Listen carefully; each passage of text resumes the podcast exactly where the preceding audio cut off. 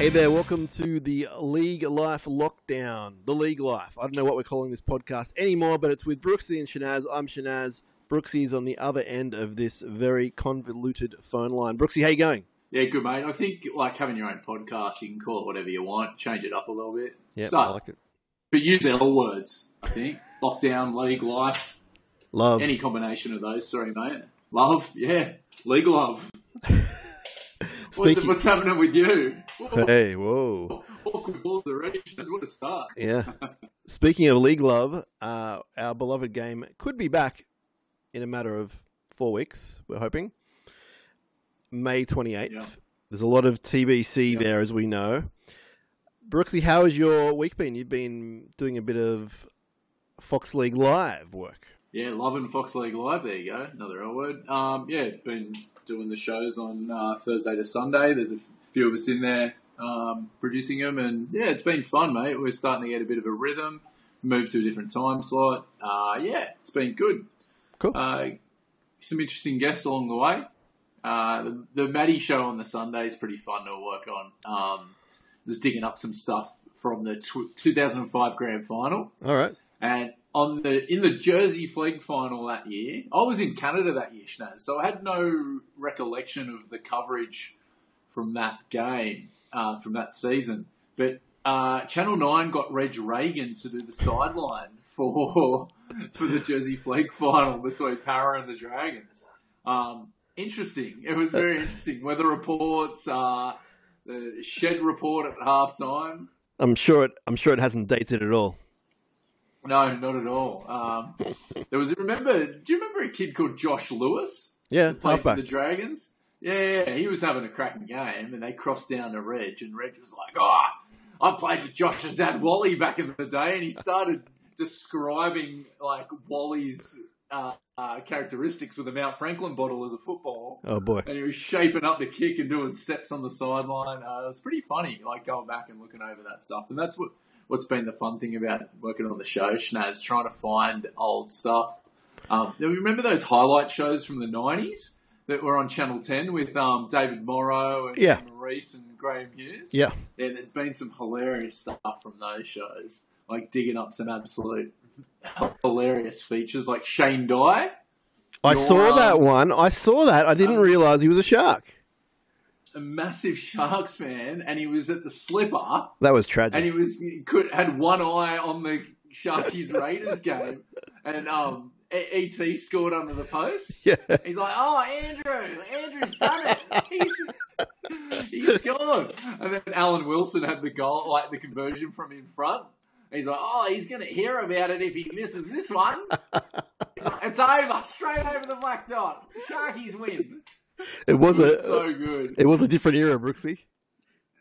Oh, it was amazing. And then, like, yeah, there's just been some other funny ones along the way. But, uh, yeah, it's been fun working on it. Long Yes. story short. Speaking of uh, innovation in sport, let's go with the lighter rugby league subject for the moment. We'll get to something heavier in a minute, but coaches mic'd up. I'm hearing it's going to be a thing in 2020. Tell me what you know. Yeah, there was a bit of a chat uh, article. Michael Chammas, the SMH, saying that as a trade off with what's going on, there could be a bit of leniency with regards to coaches being mic'd up. Uh, during games, uh, giving them giving uh, broadcasters access into the sheds pre-game, halftime, post potentially. Uh, we already do get a bit of post-match access, which is good. We get interviews, we get the get the team songs. Uh, but yeah, it, it's it's definitely something that we see across the board in the US uh, with players as well being mic'd up during games. Uh, I, I remember being over there recently and watching a Seahawks um, a Seahawks Niners game, and Bobby Wagner was mic'd up for it. It was awesome. It was really good. And it's sort of you know we've we've tried to do some things with the Nines and the World Nines, and uh, even just at the trials down in Bega at Parra and Penrith, we had um, Brad Arthur and Nathan, uh, and Ivan Cleary on headsets. We had Brad Arthur behind the goals. Remember that, Schnaz? We were I do. standing up over the fence I do. and he had the headsets on and yeah it's good like there's um there's potential there and I understand the access that um we could be we could be getting a little too much but mate it's going to be great if they uh, sign off on it what what are your thoughts on it Uh, I made my thoughts very clear on Twitter, and I'll make them very clear here now. There's only one coach that I want to see, and I want it to be his own daily show, all right, weekly show, and that is Craig Bellamy. The man is Yeah. personality personified. You and I love him. We've talked about it on this show before. we fascinate over this guy. Is that a word? We fascinate. We we are fascinated over this guy. Not just the blow ups. It's the I think facial. that's a isn't that a thing you wear at the races? I think Shane Shaz? Dye had one on after the Sharks one. His Um, wife did. uh, but yeah, I, I would love to see him mic'd up and a camera in there. But there are a number of guys. I mean, I, I think that um, Brad Arthur would be pretty good. You just mentioned him before. I think he's a bit of a character. Yeah, he the, he the Eels did a bit of a feature on him uh, last season at one of the home games, and had a camera and a mic in there, and it was edited down like throughout the game. Just a bit of uh, feedback. I think it was the Manly game late in the season. It was really good. And that's the sort of stuff. I, it's great to see some teams doing that. We'd love to have that access to. Yeah. I understand there's, there's a bit of stuff that goes on that might not be um, there might not be open to it being aired, but yeah, I, I just think I just think the more access, the better. Like in terms of getting to know the players and the coaches and getting their image and, and profiles out there. How would it work, Brookesy? Would they be on some sort of delay, or would you just throw to them, or how does it? How would it work from a tech point of view?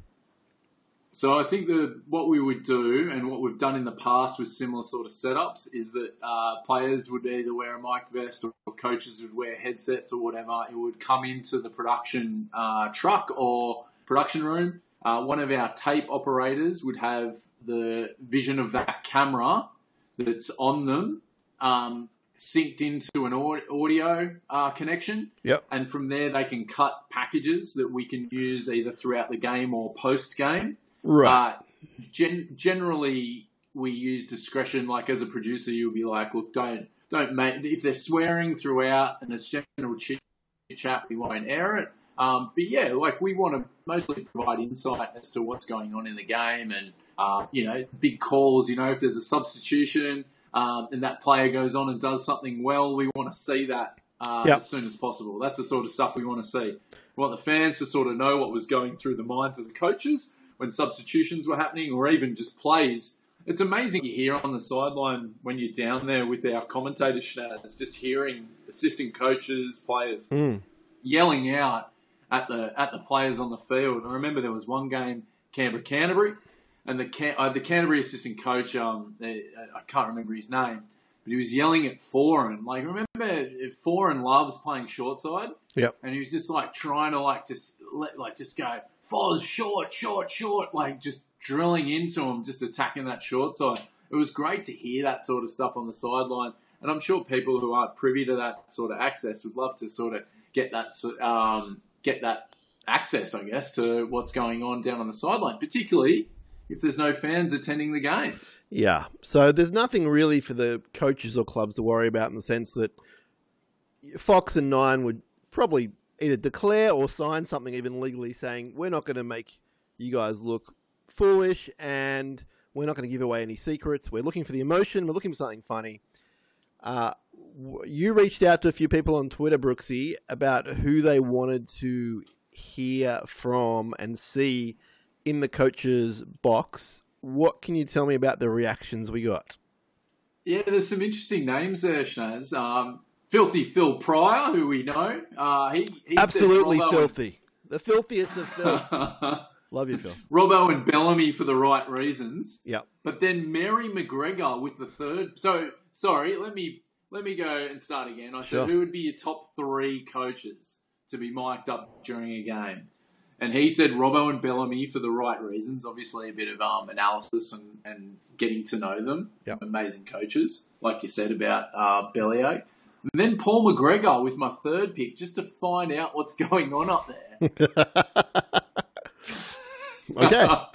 That's a good one. Moving Um, on. there's uh, there's some obvious ones, but I reckon Kearney would be the most interesting. This one's at Warra Steelers, Oh, boy. and his name's Ill. So Okay. love it, love it. Great Yeah. account, follow it. Um, but I reckon Kearney would be the most interesting. Would be good to know what is in the game plan and what isn't, and seeing the brain explosions. That's not bad. Okay. Trent from your department's gone Mary, Kearney, and Wayne. First two would be interesting as they're in the hot seat and their sides need to turn it around. Wayne because it's Wayne. Yeah, Wayne would be interesting. He wouldn't be saying a lot, I don't think. Yeah. yeah but it would, be, it, would, it would count when he says be something. quality. Yeah. You reckon it's quality, not quantity? Yeah. You probably got good stuff all the time. Um, you might also you might also have a bit of a feed, a bit of a spill from his mic onto his assistant coach's mic as well. Yeah, for sure, for sure. Sully, Sully said Belly, Des, Robbo, Des yeah, Hasler. Yeah. But I, it was funny when we were going through some old vision. Remember the old show, The League Lounge, on Fox? Loved on a it. Sunday yeah. night, Loved around it. 2011. Yeah. Um, Brent Cow was on it, and you Yeah. did the Desi impersonations with the two headphones. Amazing. Oh, it was so good. Yeah, there was some great shots and um, some Desi blow ups from that season. Yelling at Tubes down on the sideline and Oh, stuff. boy. It was good. Um, yeah, there was. There's Madge is in another one from Daniel Watson Hayes on the basis of blow ups and sheer animation in the Yeah. coach's box. Bellamy, Stewart, Maguire, Ricky. Yeah, he's got to be one you got to that's a good trio right there. Got to consider. But yeah, it's pretty much the same names coming through, Mhm. like your animated. So you're getting the animated guys. Mhm. You're getting um, you're getting Mary and um, Kearney just because of the whole situation their teams are in. Someone said Tubes.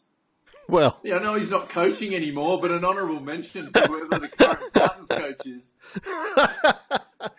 It'd be interesting to see at what point they just give up each week. I believe I believe in the first round this this year. Can you remind me? Do you know, do you know who they played? The Titans. They played someone and lost. Oh.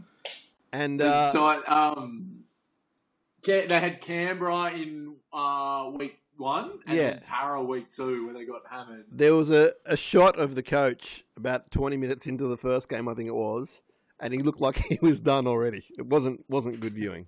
Justin Holbrook, He yeah. was done. Yeah, had a f- had a couple of people say O'Brien, Yeah. um, new, the Knights' new coach, has Yeah. had a great start. Uh, Bellamy, Hasler, Stewart, Desi ripped a door off. He did. That's, he did do that. Yeah, that would have been amazing to have some uh, mics in that. And, and the urban legend is he got the door loosened at half time. That Do would you make. believe it, or just I- or Desi just r- ripping down doors? No, I just for the I believe- fun of it. I believe that actually. Yeah. I believe that. Yeah.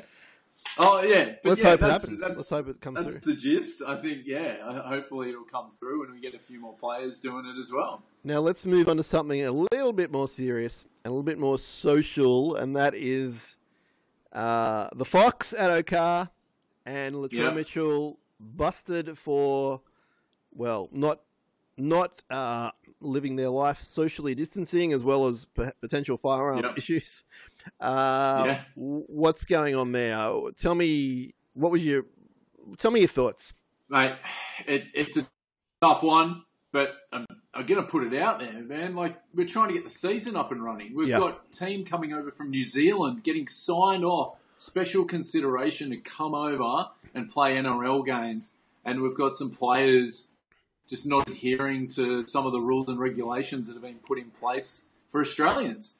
Uh, To be able to play the competition, Schnaz, is one thing, like in this moment, but to then not sort of show that the respect by adhering to the rules five weeks prior to potentially the season starting, I, I, I just can't agree with anything about it. Um, I look, we try our best to do, you know, going to and from work uh, for the people that are working at the moment. Mm. There's a lot of people that have stood down.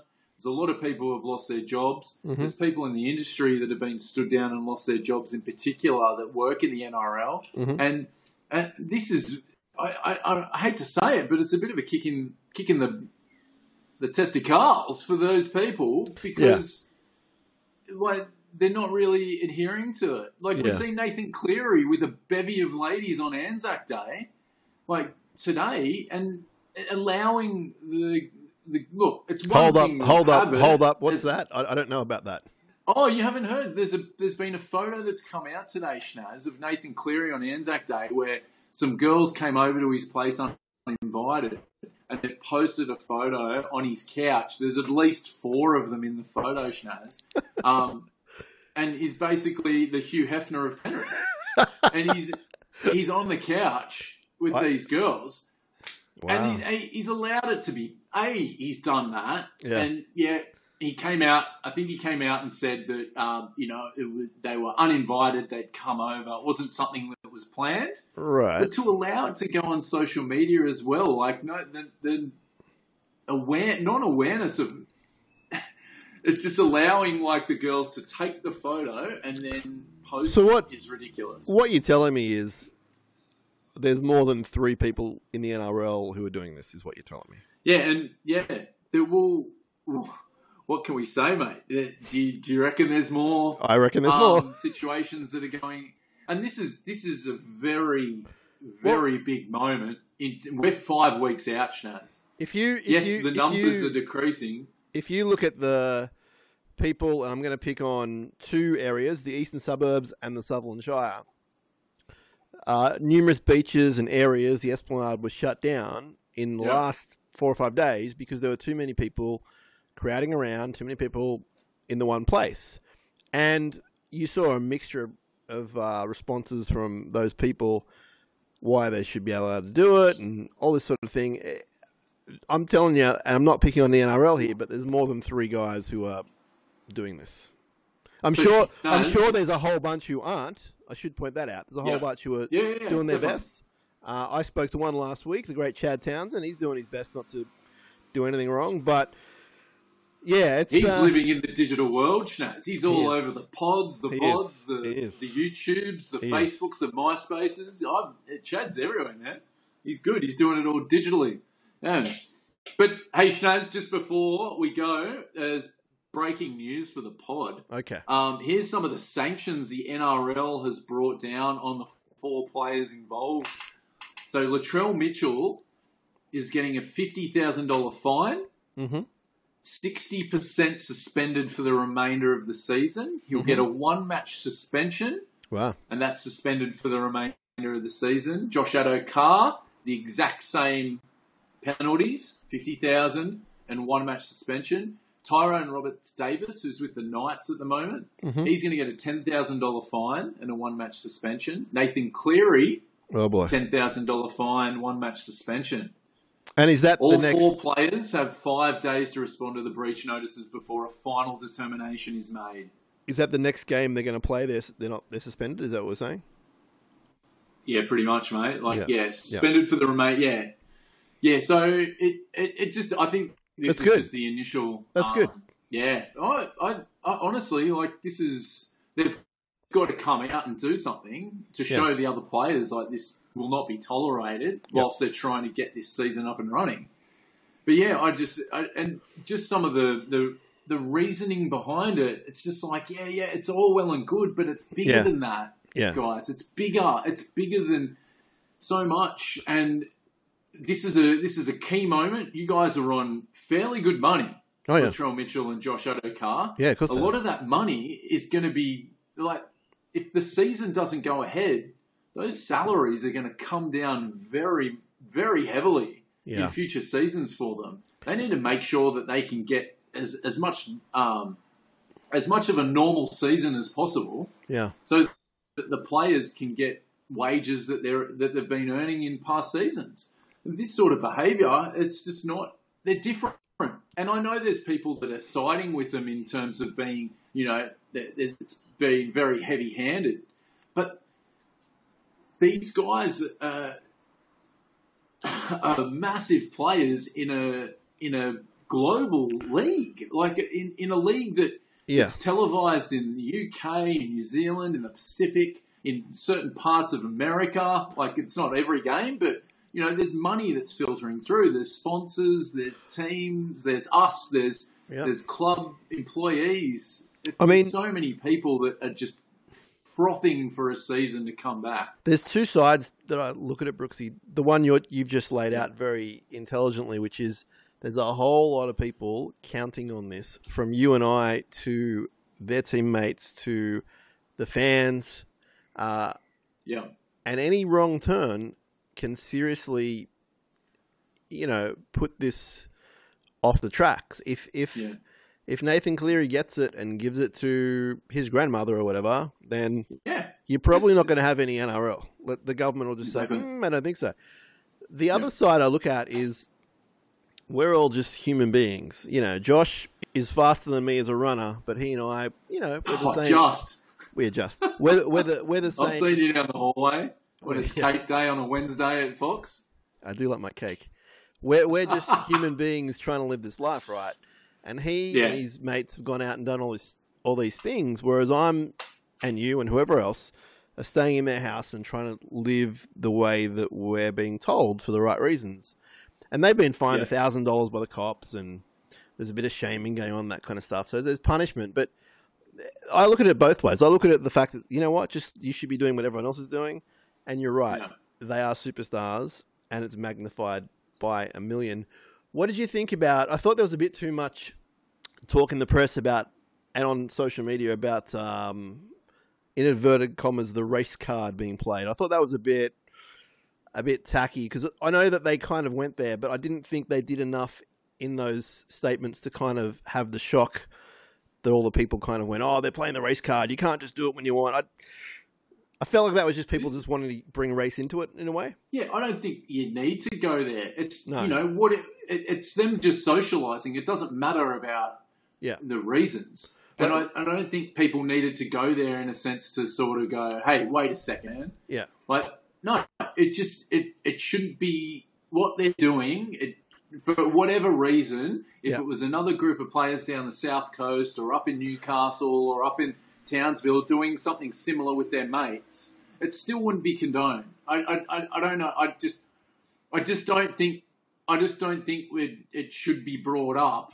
that that's a that that's part of it. it you, they should have just owned. They should have just owned it. The They problem- should have just owned it. The problem was they brought it up. So I'm, I'm not saying that people aren't allowed to Yeah. talk about it because they brought it up. But I felt like the way they brought it up was nowhere near as controversial or as bad as what people were making out. Uh, I think Yeah. it was Josh who said some of his relatives were going through a tough time.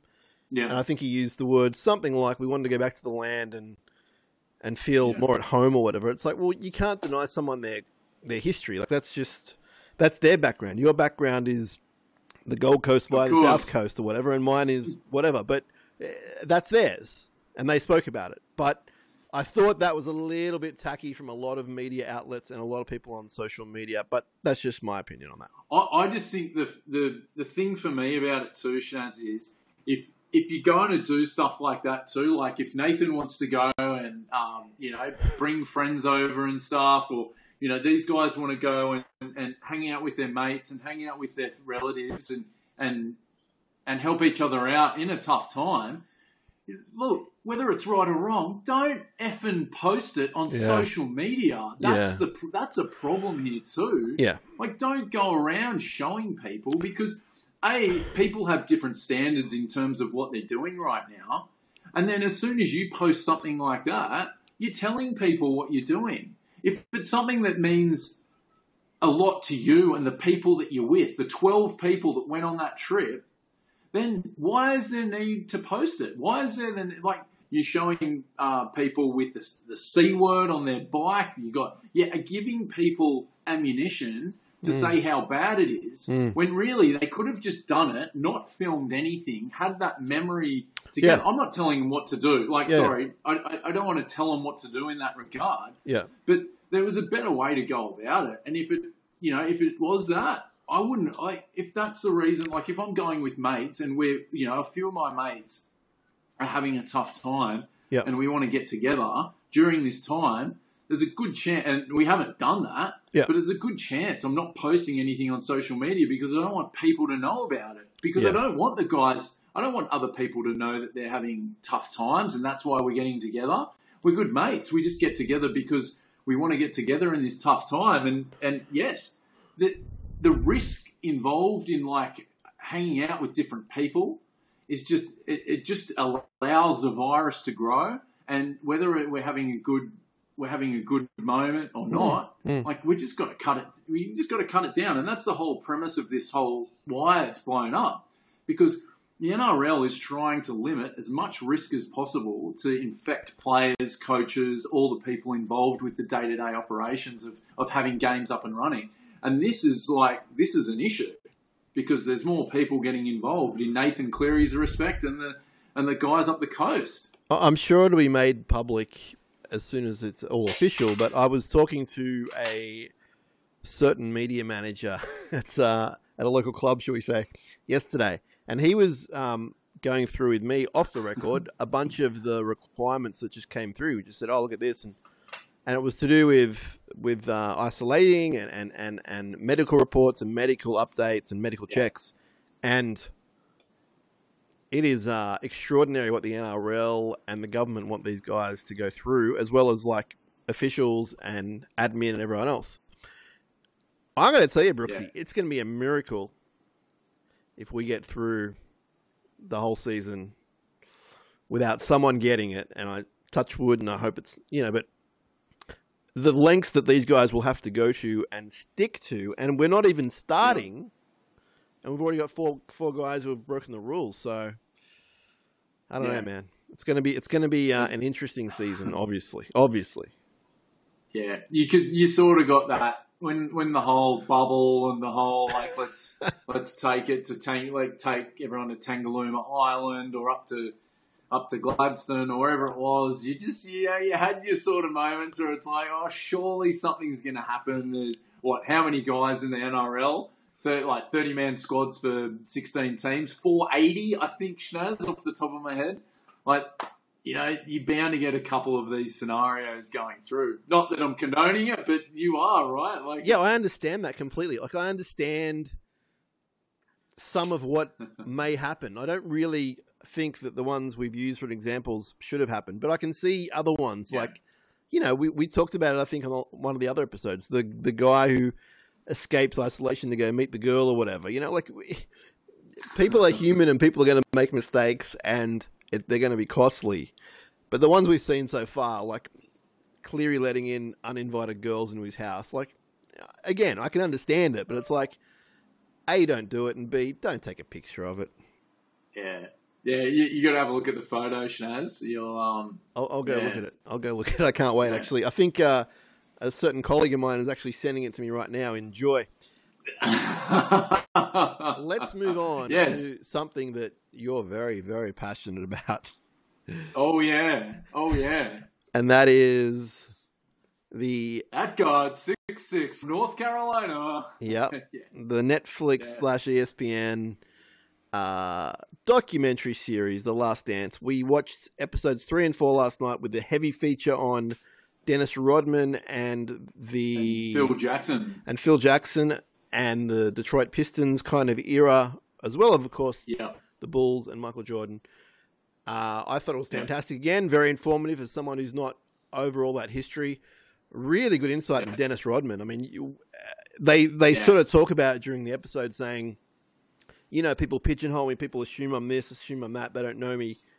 And he was right. Like we don't really know him. Okay, he's crazy and he's he's off the hook and all that sort of stuff. A, he's a brilliant. I didn't realize one of the best defensive rebound guys in the history of the game, and also he's a real wallflower, man. Like he's he's he's got a lot of depth to him that, that I wouldn't have thought. Yeah, there's it. I think just before the um, Last Dance came out, I think it was about six to twelve months ago, late last year. There was a Dennis Rodman thirty for thirty for better or worse. Yeah, and it like what you saw on the Last Dance is is spread out massively in terms of his career growing up at the at the Pistons, at the Spurs, at the Bulls. Yep. His relationship with um, Madonna. Um, that was that you went into a bit more depth there, but it was a nice little, nice little set, like um, cross section of him, mm. and also the Carmen Electra relationship. I thought that was that was hilarious. The sort of um, when Scotty came back and um, and Dennis like he didn't really fit in because he was lo- he loved being Jordan's boy. Yeah. And then when um and Scotty came back, it was like he's got shunned back. Yeah. And he was like, I need a holiday to take care of it all. And he ended up on like a six day bender in Vegas with Carmen Electra. Yeah. It's just like, it's so good. It was it's told, amazing. Like, it was told so well. with with Jordan, and Yeah. we we want you to go watch it if you haven't watched it. But Jordan Yeah. basically telling the coach, if you let this guy go for 48 hours, He's not he's not going to come back. coming back. and the coach, the coach, the coach showed a lot of trust. He went, "No, you go," and he didn't come back, obviously. Yeah. And they they had an interview with um with Carmen Electra, who was really really cool. She was really open about things, and uh, yeah. I I wanted to talk to you, Brookesy, about the transformation of Rodman from college th- through to when he went to Detroit. At college, he was a pretty inverted commas normal guy. Like he looked pretty normal, he acted pretty normal, from what I could tell. Yeah. And, and don't get me wrong, at any point in your life, obviously you can wig out and find yourself or, or experiment or do whatever. But it seemed like when he became the tough guy at Detroit, uh, his life and his lifestyle changed with the piercings and It the was- colored hair and everything else. Yeah.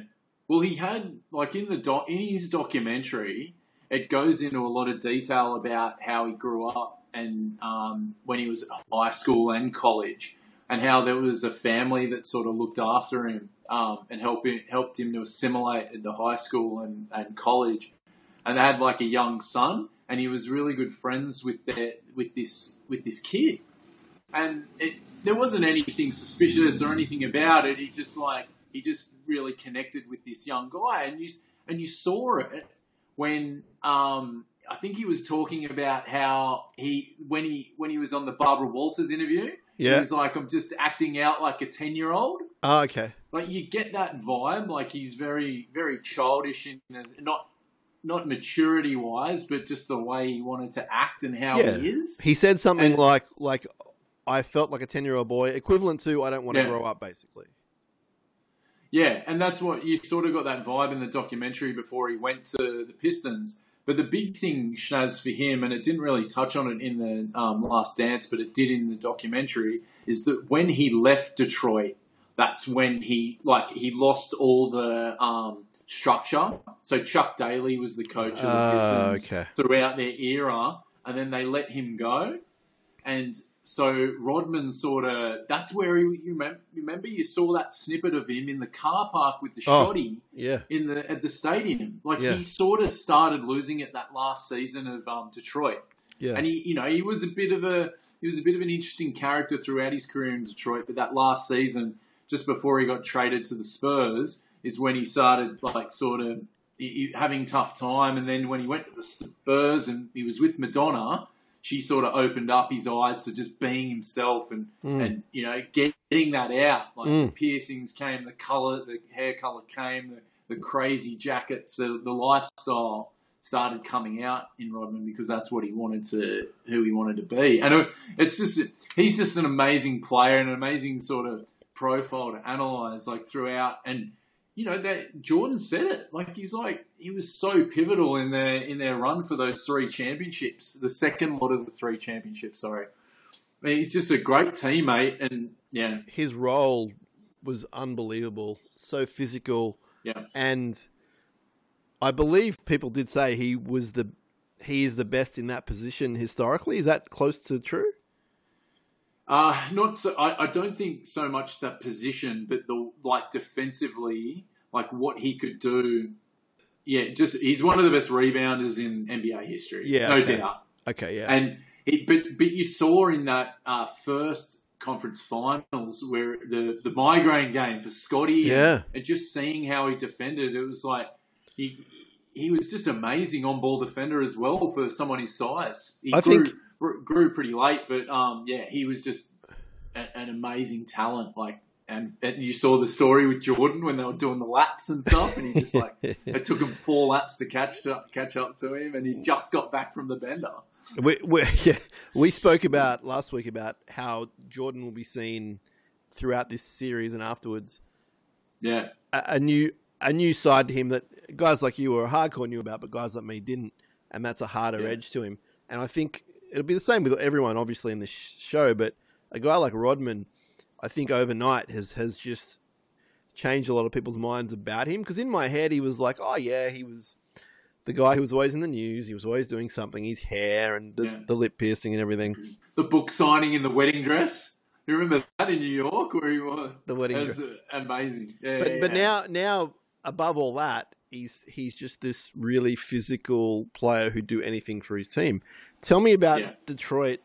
I had no idea about this. Their reputation basically is like a more talented version of the Sharks in the early 2010s, where they would just tackle everything that moved. Uh, they, Yeah. they, they basically just played so physical that they beat you out of the game.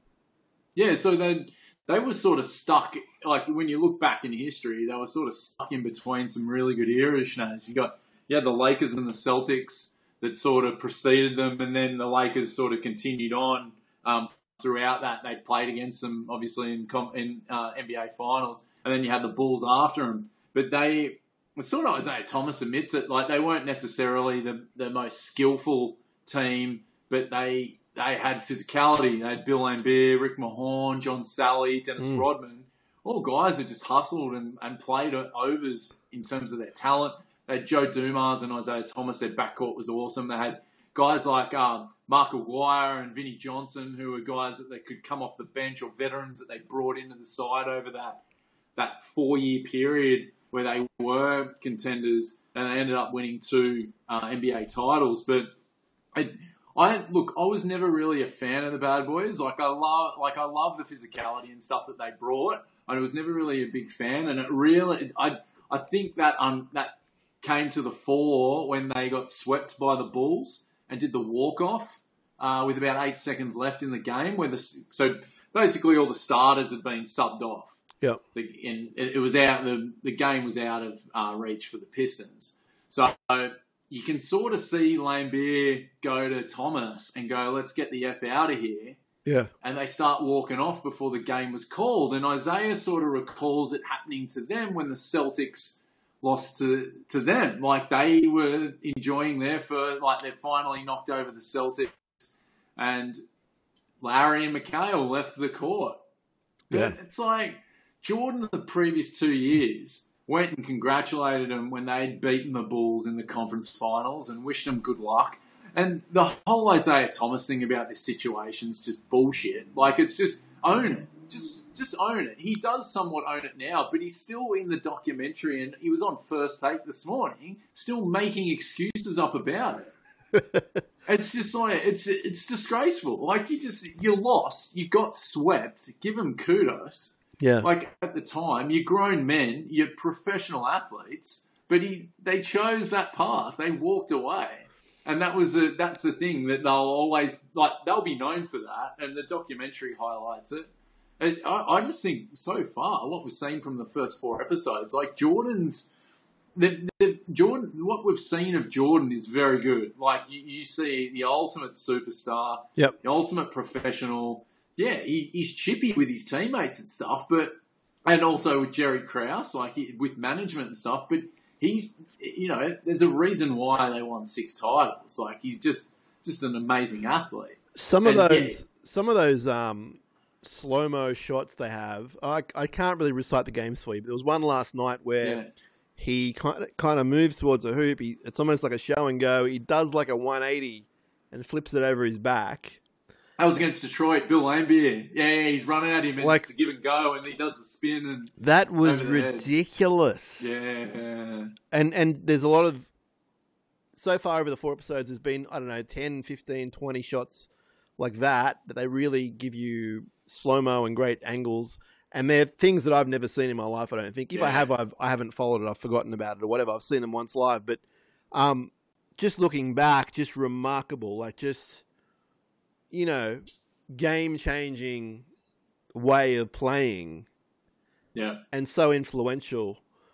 And I, I always like I sort of sit back and think of guys like you in particular who are just frothing over this series and over the sport. And I can just see you like just watching that in slow mo. I can see you trying that down at the court. It's just it's it's really fascinating uh, to watch. It really is. And that was like that was a lure, Schnaz, as like a ten year old watching the NBA, like something that I'd never had the opportunity to sort sort of see before. Like, I was a ma- massive league fan as a kid. Grandma bringing me into the New South Wales rugby league realm. Ninety two, end up at um, high school. We're collecting upper deck basketball cards, and we start watching Billy Woods on a Saturday morning with the game of the week and NBA action. And you just see these guys. You just see like Jordan and and uh, Shaq and Ewing and Kemp and Payton and all these guys. That '90s era, Alonzo Mourning, like they're just amazing athletes. And yeah. that was that's where the love for me started. Watching these guys just do this crazy stuff, like watching NBA Jam session and Michael Jordan. Um, airtime and playground, like the VHS tapes, and you just see this athleticism, all the, the mixtape of his highlights throughout his career, and we've you know we're just scratching the surface now. But yeah, fuck, it's so good. There was a there was a a voiceover last night describing one of the seasons. I don't know which one. You'll know where they recited every accolade he won, and so he won Player of the Year. He won Attacking Player of the Year. He won Defensive Player of the Year as well. Yeah, it was Doug Doug Collins who was the coach uh, before Phil Jackson, so he was there for three seasons, and his you, you know he he openly admits like it was just get the ball to Jordan yeah. sort of time. Yeah. Remember he says at the press he conference, says in the yeah. presser, he's like, yeah. "Get the ball to MJ and get the f out of there." Yeah. Um, but yeah, he, you should like his numbers in those seasons, Schnaz. Like, it, I was looking over some of his numbers last night, and I think he had a season where it was thirty-five points, six boards, six um, assists a game, three nearly three steals as well. So he was like MVP, Defensive Player of the Year. He won the dunk comp. Yeah, like he just he, yeah. he had it all. He like he's scoring leader. Like he was just uh, that was an amazing time. But they weren't successful, and hence why they sort of made the move to go to Phil Jackson and implement the triangle offense. And that was where the you know can't just all go through Jordan. It's got to be shared around. And subsequently, they started getting a bit more success on the court. I also yeah. have, I have a bit of a laugh when I see they go for the huddle and I see shots of a very white looking Luke Longley in the background. know, he's, he's, he's such an interesting cameo. Like, and there was Chris Anstey. Did you see when um and when uh, Rodman gets into a tangle and it's a Mavericks? I think he's playing for the Bulls, and there's a Mavericks player there. It's Chris Anstey. Yeah, right. Um, another Aussie that, and he ended up at the Chicago Bulls. Okay. Um, shortly after this era. So yeah, he, there's a few little Aussie cameos in there. So there's six more episodes, three more weeks, which is fantastic. We'll, That's it, man. We'll come back and wrap more next week. But you wanted to discuss a very good show, yeah, which I'm yet I'm yet to watch the second season, yeah. which you've watched, and that is the show Afterlife on the Netflix. Which the first season was just brilliant.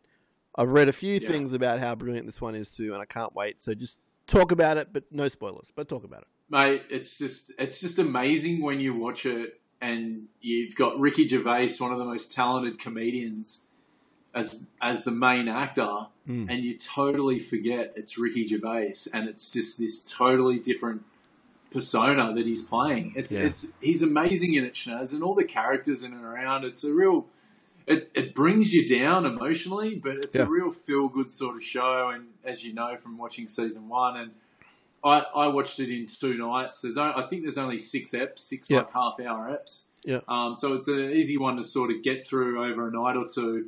But god damn, it was it pulled the heartstrings. That's for yeah. sure. And if you if just, you haven't watched it, it's essentially about grieving, about someone yeah. trying to move on after his wife has died at a, at a young age, and and yeah. yeah, Ricky's the star. And as you say, I mean, it, it's a drama, and there are funny moments, but it's a drama. But he has that way yeah. of having you in stitches about something, and then he'll just say something else, and it'll break your heart in the in the same moment. And that's ver- a very talented. That's a very talented man right there. I know. He's trying to come to grips with loss and like how what do you how do you go on with your life and mm. like what what should you do and how you should you act? Like, are you owed anything? Or should should you go out and be at one with the community, or you know, just and it's just amazing. Like he, he's been quoted as saying like how many widowers have hit him up and just gone, dude, you just like have hit everything on the head. Yeah. And we're so appreciative of what you have done with this show. Man, this is the you know what, and it's so funny when you see like you compare reality TV, which is so far from reality, yeah. you see something that he's written, produced, and starred in, mm. and it just is so brilliant. And it, you just you just take your hat off to that. There's someone you know we work in in live TV, but you see a production like that Yeah. that hits everything, that hits absolutely everything, and he has done so much of it. You just take your hand off that. He's got it. Like I hope he wins some stuff for it because it's a great, a great product, and it, Hmm. it's just amazing. It has you has you going up and down.